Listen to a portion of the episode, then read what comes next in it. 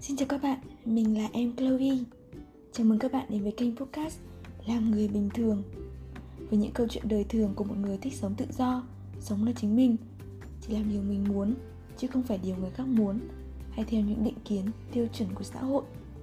Mong rằng các bạn sẽ có những phút giây thoải mái Làm trời làm đất, làm mình làm mẩy gì đó Tùy các bạn. Miễn rằng đó là điều các bạn muốn. Enjoy nha. Tạm biệt các bạn.